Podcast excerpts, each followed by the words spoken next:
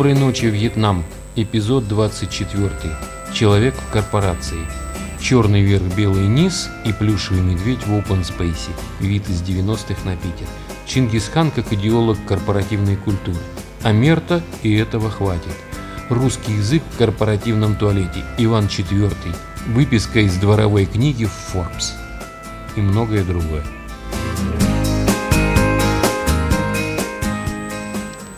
Готово? То есть сегодня у нас с тобой тема, которая ближе к человеку, чем к какому-либо абстрактному понятию.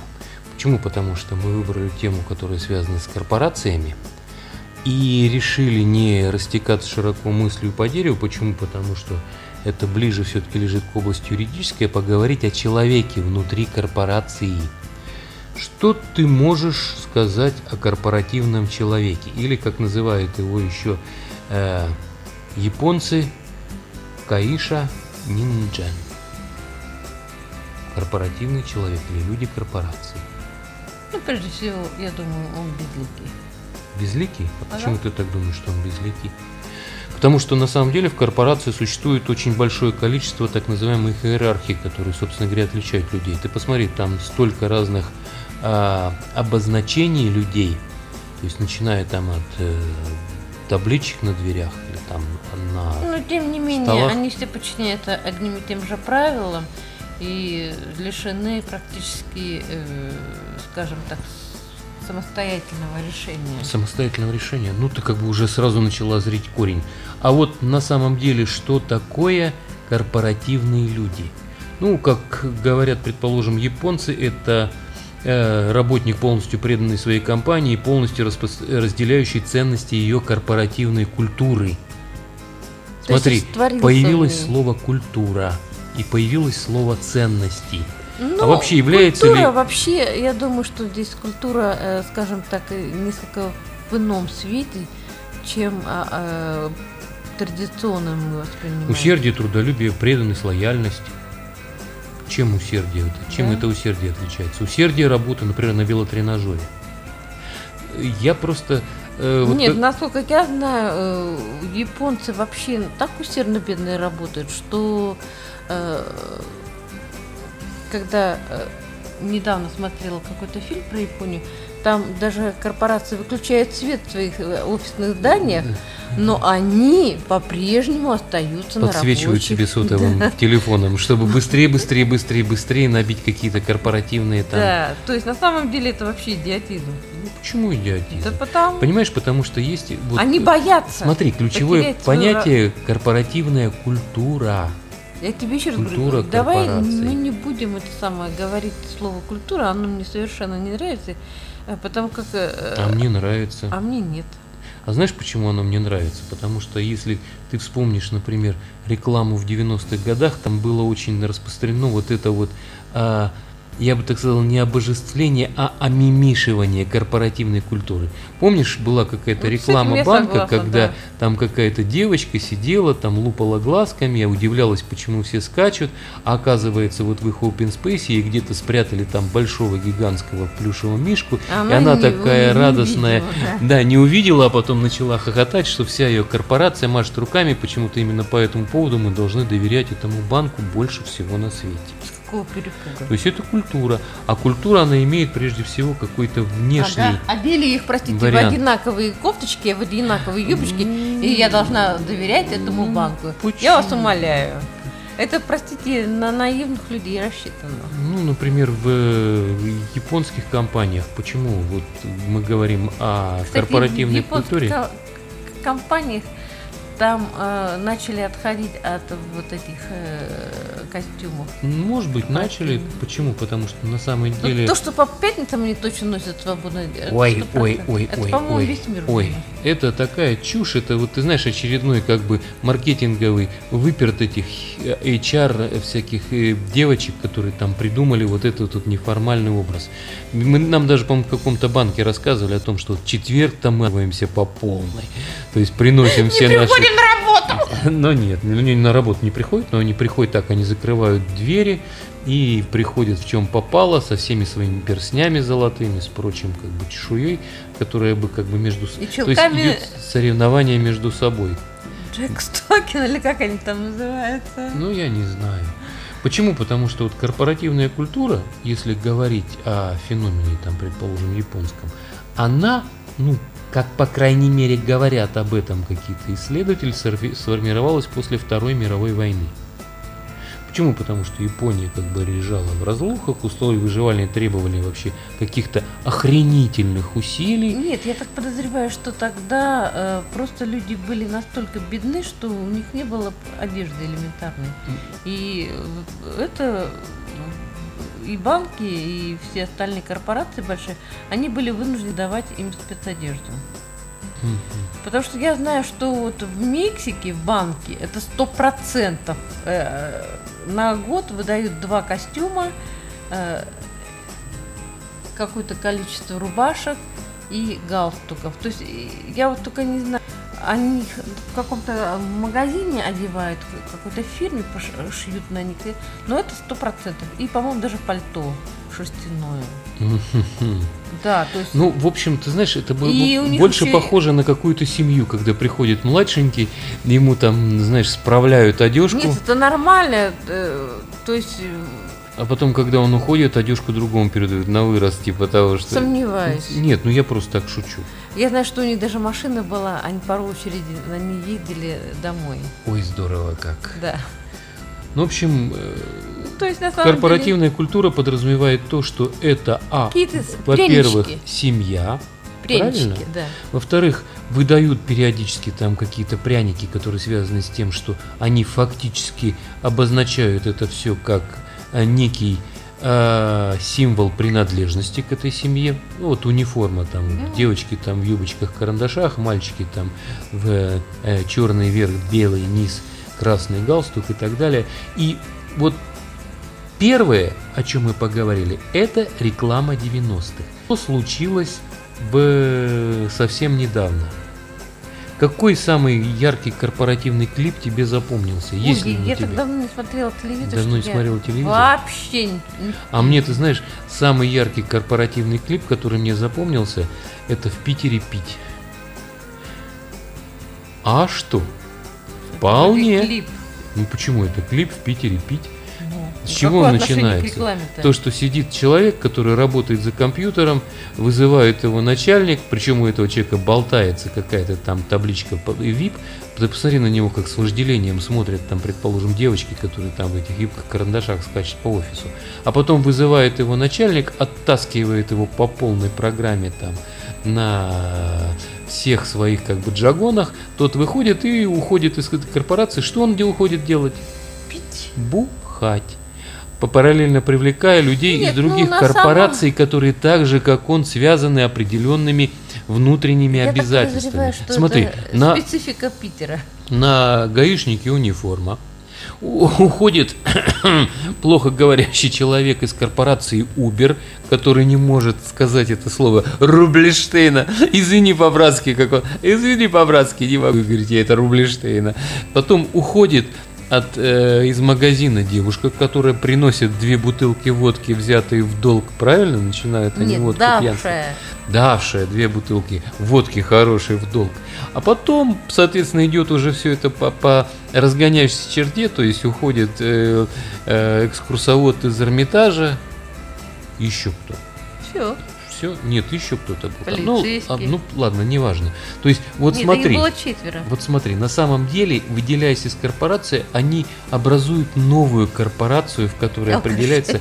Нет, не алкаши, Марин. Но они потом удочкам-то как бы проснутся, и поэтому вот эти самые... Ну это не факт. Кай, Кайша Нинген образуется на совершенно новой как бы ипостаси, на том, что их объединяет что-то другое а именно то, что они становятся как бы антикорпоративными людьми. Правильно? Многие. Правильно. Почему? Потому что корпорация, если говорить как бы строго юридически, то э, она, в общем-то, по сути является э, организацией, в которой есть общие интересы, но эти общие интересы юридически отделены от интересов и имущества их э, участников этой корпорации. То есть этот феномен, он, в общем-то, э, зародился, если я не ошибаюсь, где-то там в IV веке нашей эры, когда появилась необходимость объединения неких достаточно серьезных финансов вокруг определенной идеи. Ну, вот некоторые говорят, что там корпорация подобна там золотодобывающему э, этому комбайну, который после себя оставляет в грунте ямы, а абсолютно похер, что там ему было там э, в это, в это время вместо этой ямы. Жилой дом, там люди там и так далее и тому подобное. Некоторые даже сравнивают, что первым корпоративным менеджером был Чингисхан. Почему? Потому что он говорил о том, что люди должны объединяться под определенными правилами. То есть монголы нужны законы, которые свяжут их тугой петлей, чтобы закончились грабежи, и матери захотели рожать. Отныне у всех монголов кара какая будет одна?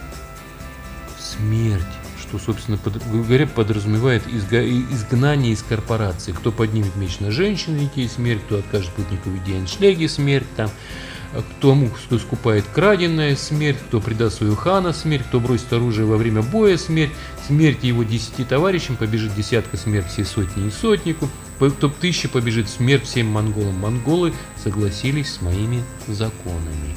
Чингисхан. Вот запись.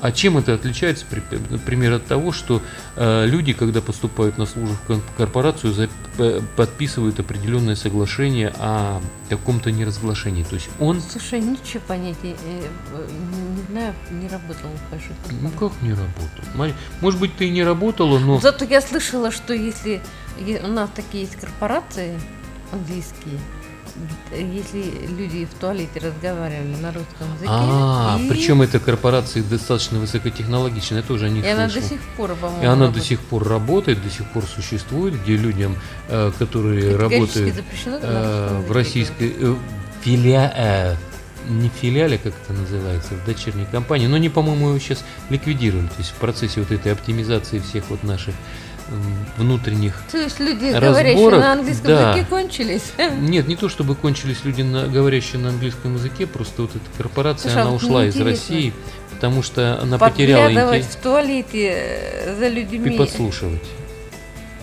Ну, это правило, Марин. Это вот ужасно. ты понимаешь, правила корпорации, они зачастую противоречат тем правилам, которые ну, будем так говорить, юридически обоснованы. Поэтому корпорация сама по себе очень долгое время не являлось чем-то юридическим, это был союз лиц. А союз лиц подразумевает что? Это также точно как в... Э, о, Господи, как у нас... Где у нас мафия-то зародилась? На Сицилии? Там. По-моему, на, не, нет, не на Сицилии, а какой-то другой был Сицилия, маленький островок Сицилия. на Сицилии, где был такой так называемый закон Амерты, закон молчания. То есть поэтому вот корпорация, она как бы не являясь юридическим лицом, и, кстати, они происходят от латинского «корпус» или «корпоратио», что значит «общество» или «союз». То есть, в принципе, ну, мафиозная любая организация – это корпорация. Но корпорация, в которой, да, действительно, интересы всего сообщества отделены от интересов его членов. Поэтому и вот там-то и зародилась эта амерта, то есть закон молчания, точно так же, как он работает в корпорации, когда человек не имеет права разглашать там внутреннюю какую-то деятельность корпорации и так далее и тому подобное, и он подчиняется правилам, которые по сути нарушают его гражданские права, нарушают законы страны. Нет, простите, он же соглашается с этим? Ну, он соглашается. Так соглашается он в рамках, предположим, там какого-то договора, который можно назвать, э, ну, не очень законным. То есть я понимаю, что потом можно законы любые подогнать под любые как бы корпоративные э, стандарты, но тем не менее корпорация это как раз та самая организация, которая призвана, ну будем так говорить, э, нивелировать, разрушить все то, что связано именно с человеческим восприятием работы. То есть человек, если говорить, что вступая в корпорацию, он должен, э, по крайней мере, подчиняться двум вещам. Во-первых, даже римляне это понимали, и они к корпоратио, то есть к объединению, присовокупляли еще два слова. universities и об- о- обозначало то, что это э, является в некотором роде э, мерилом всех мерил, точно так же, как универсум, вселенная. А с другой стороны, коллегиум обозначало то, что все разделяют ответственность. То есть ответственность связана именно с тем, что э, мы соглашаемся с теми правилами, которые нам предполагают для Меня участия в этой корпорация. корпорации. Правильно? Мгм. Правильно. То есть в любом случае мы говорим о том, что, э, кстати, я, кстати, еще обнаружил одну интересную взаимосвязь. Университас, университет. Ну, То есть университет, по сути, это тоже корпорация, понятно. корпоративное объединение. Почему? Потому что оно объединяет свои формы. А, во-первых, свои формы, но и с другой стороны, там есть свои институты, то есть институты, которые свои действуют правила. свои правила и свои какие-то там, а, но э, свои какие-то э, вопросы и проблемы, свое, кон- свое конкурирование за определенные ресурсы. То есть, по сути, университет это корпорация. И посмотри, если мы говорим об университете как корпорации, то значит в нем тоже существует определенное угнетение людей. Кстати, будет интересно поговорить как-нибудь об университетах. Об университетах как-нибудь мы вернемся к этой теме с точки зрения, предположим, корпоративной культуры. Почему? Потому что вот как и в корпорациях, в университетах выживают подлейшие. Скажи, понятно. Ну, кози. Потому что те, кто работают, они работают, а те, кто, простите, делают карьеру, они делают карьеру. Даже есть такое понятие, как корпоративный паразитоз. То есть э, пар- паразиты это те, те э, члены корпорации, которые, которые могут существовать в корпорации внутри не только питаясь за счет того, что они как бы имитируют какую-то деятельность. Это очень, кстати, интересный вопрос. То есть, я думаю, мы, мы, мы как-нибудь вернемся. неоднократно. вернемся к университетской части вот этого паразитоза, Может, чтобы не понять. надо? Ну надо, Федя, надо, надо, не брыкайся. Ну, все равно вернемся, хоть ты и не Федя. Поэтому вот э, отдельно... Я не поняла это. Что? Разочарование? Э, Нет, это не разочарование, это просто как бы... Может, мы вернемся к воскресному э, воскресной теме? Нет, ну это как-нибудь как-нибудь в другой раз. Ну и, соответственно, если говорить, предположим, о корпорациях, то э, вот корпоративные человек, корпоративные люди э, долж- Человеки. человеки подвергаются определенной какой-то селекции и соответствующим образом подвергаются какой-то трансформации внутри корпорации. Почему? Потому что и даже вот все говорят, что корпорати- э, э, корпорациям нужен только один тип профессионалов. Это профессионалы по работе в корпорациях. Да. То есть Мне почему? всегда Потому что это нравится, предъявляет э, определенное требование. Люди, людей приглашают работать в корпорации, говорят э, росте, да, Э, ро- Роста а рост это там вообще и не пахнет никаких. Потому что когда вот э, хотят, э, скажем так, ну, например, образуется новая должность высокая, да, то всегда берут человека со стороны. Это уже стандартно. Так это стандарт. Почему? Потому что корпорация не является каким-либо семейным предприятием. Это объединение. Корпорация управляется внешними управляющими, понимаешь?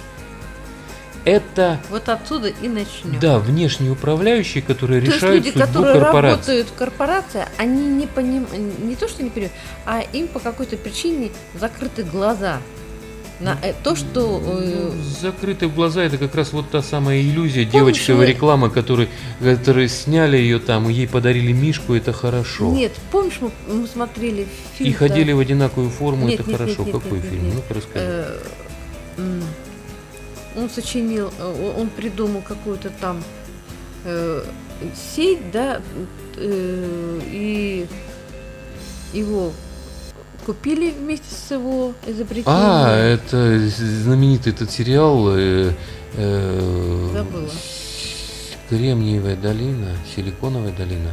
Я, кстати, до сих пор путаюсь. Наверное, силиконовая долина все-таки. Ну что типа Да, этого. где он... Его все время опрокидывали с, обра- с- Его не опрокидывали, просто происходило вот это вот самое так называемое размывание капитала, когда э, он впадал ну он в корпоративное Всегда какое-то... думал, что он будет Да, руководителем всегда он группы, будет а он руководителем, а под конец ему сказали, мы тебя уволили, почему? Потому что внешнее управление нашей корпорации, в которую ты вошел, решило, что ты недостаточно эффективный руководитель. Да. Поэтому у любой корпорации именно есть вот э, такое понятие, что ты являешься профессионалом в корпорации, и, кстати, это же касается кор- корпоративных паразитов, которые являются эффективными. А у эффективности А есть там иллюзия. и башка есть.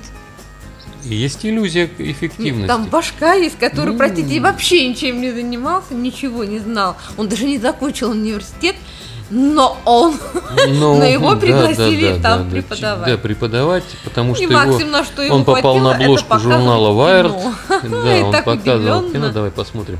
Поэтому, если говорить, предположим, о проблемах корпорации по отношению к человеку, то есть им нужны профессионалы по работе в корпорациях. И это на самом деле не такой уж и большой навык. Ты не являешься профессионалом в своей работе, зато ты являешься профессионалом в работе корпорации. У тебя шикарное резюме на LinkedIn, там есть куча ссылок, куча там, предположим, рекомендаций тебя. Я тоже, кстати, с этим сталкивался, что люди, бывает, что они переходят из одной компании в другую, при этом э, работают там ну, буквально Два-три месяца.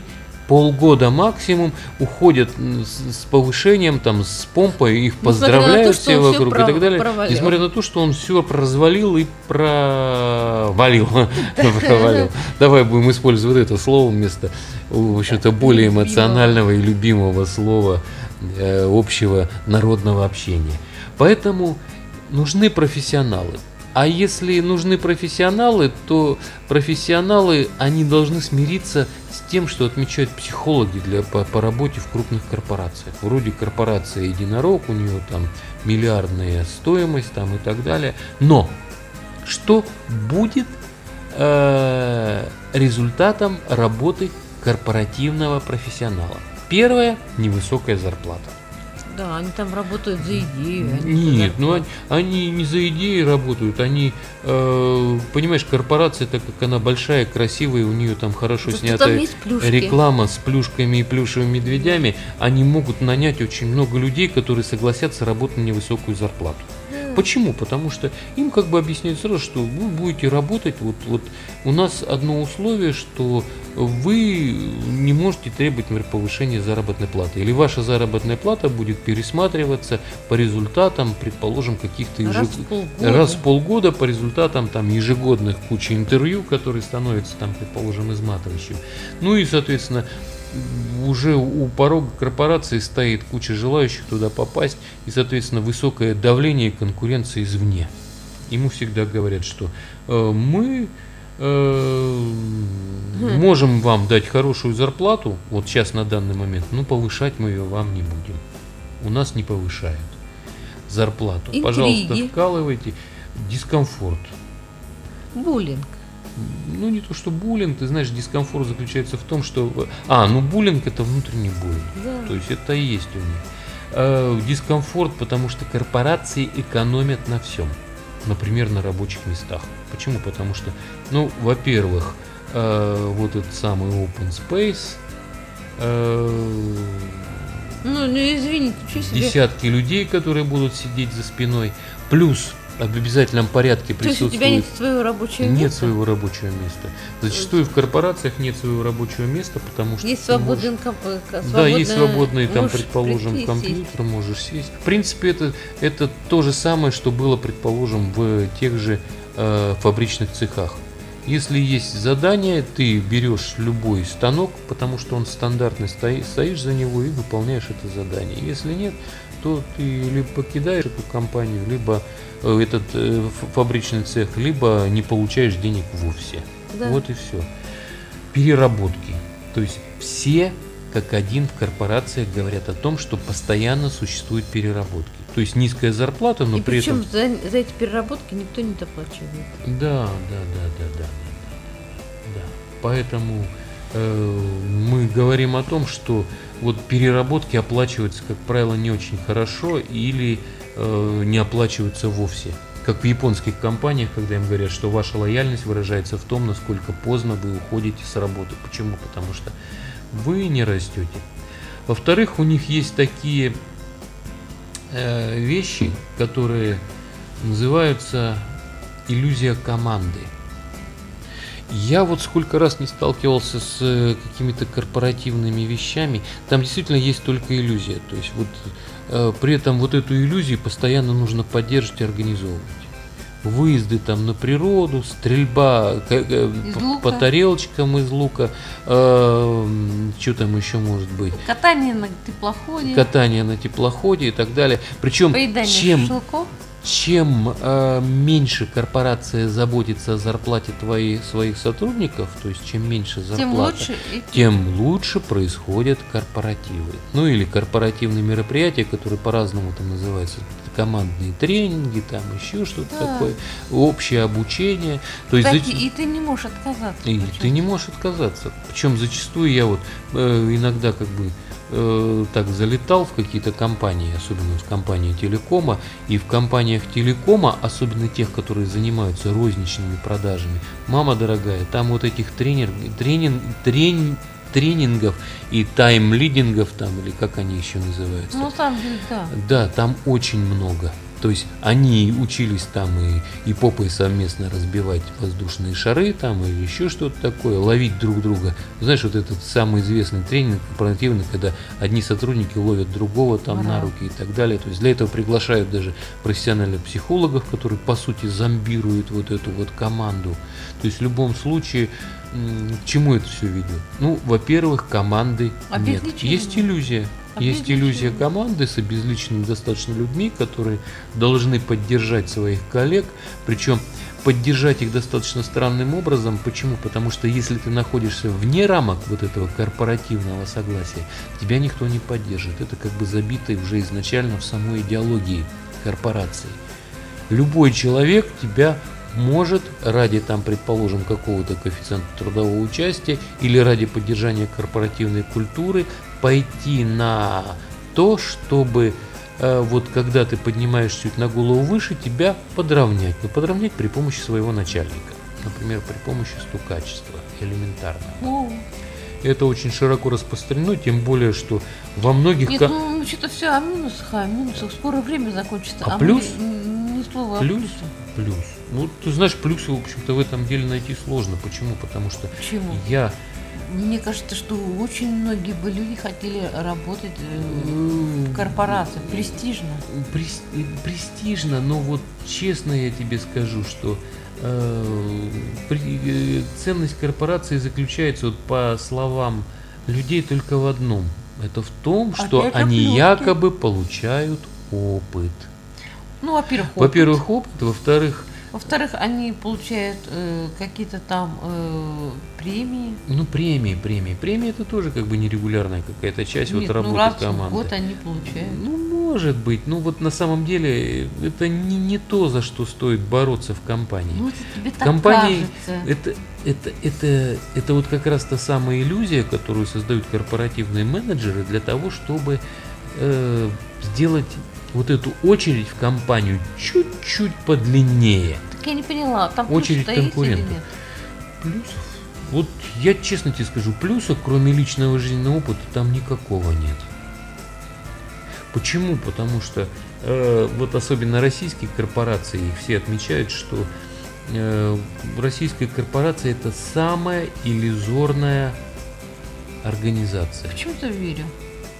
Потому ну, что... в России вообще, скажем так, неадекватна в этом плане. Да, потому что, во-первых, она неадекватна в этом плане, во-вторых, э, российская корпоративность, она опирается совершенно на, на э, нет, не на другие нормы. Нормы везде нет, одинаковые. Почему? Почему? Нет, Марин, Марин, Марин. Парад... Дело это... в том, что вот, э, наиболее пародировать, это ты хорошо сказала, наиболее устойчивые корпорации, которые возникали когда-то, это и которые до сих пор существуют, которые существуют сотни лет, это корпорации семейные. Наконец-то мы добрались до Причем семья, она работает не сама там вкалывает, предположим, не дядя. Ну, хотя есть такие вот штучки, знаешь, я пришел работать в корпорацию почтальоном, а теперь я вице-директор. Почему? Ну, ты знаешь, папа меня достаточно быстро продвигал по служебной лестнице. То есть, ну, поэтому... Я делал все сам. Да, я делал все сам, но тем ходил не менее... по лестнице сам. Да, ходил по лестнице сам. Так вот, российская компания, она э, в настоящем мало. варианте, там даже дело не в том, что их мало, их там нет. То есть О. фактически лестниц вот этих вот в российской компании, да и в любой другой компании нет. Если ты работаешь на корпорацию, особенно на российскую, ты должен признать, что, во-первых, ей не так много лет. И вот эти люди, которые работают Там в этой очень компании. много родственников. Да, они У еще не успели. У руководителей столько родственников.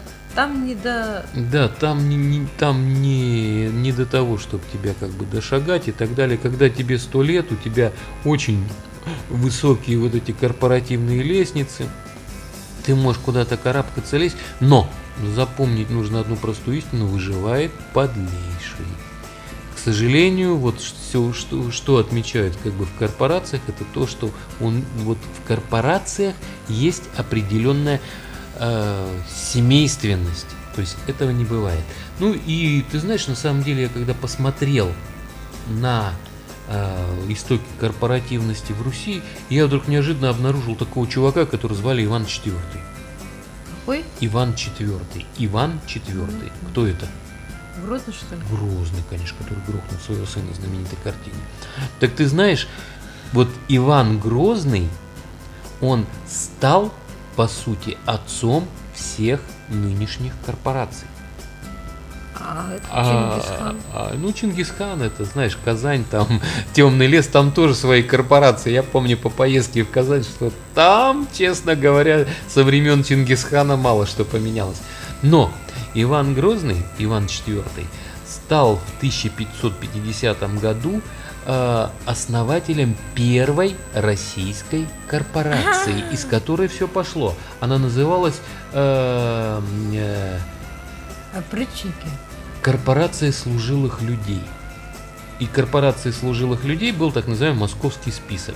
То есть он собрал тысячу фамилий, которые были ему преданы и разделяли его идеологию и буквально на расстоянии, э, отселил их на расстоянии 60-70 верст от Москвы.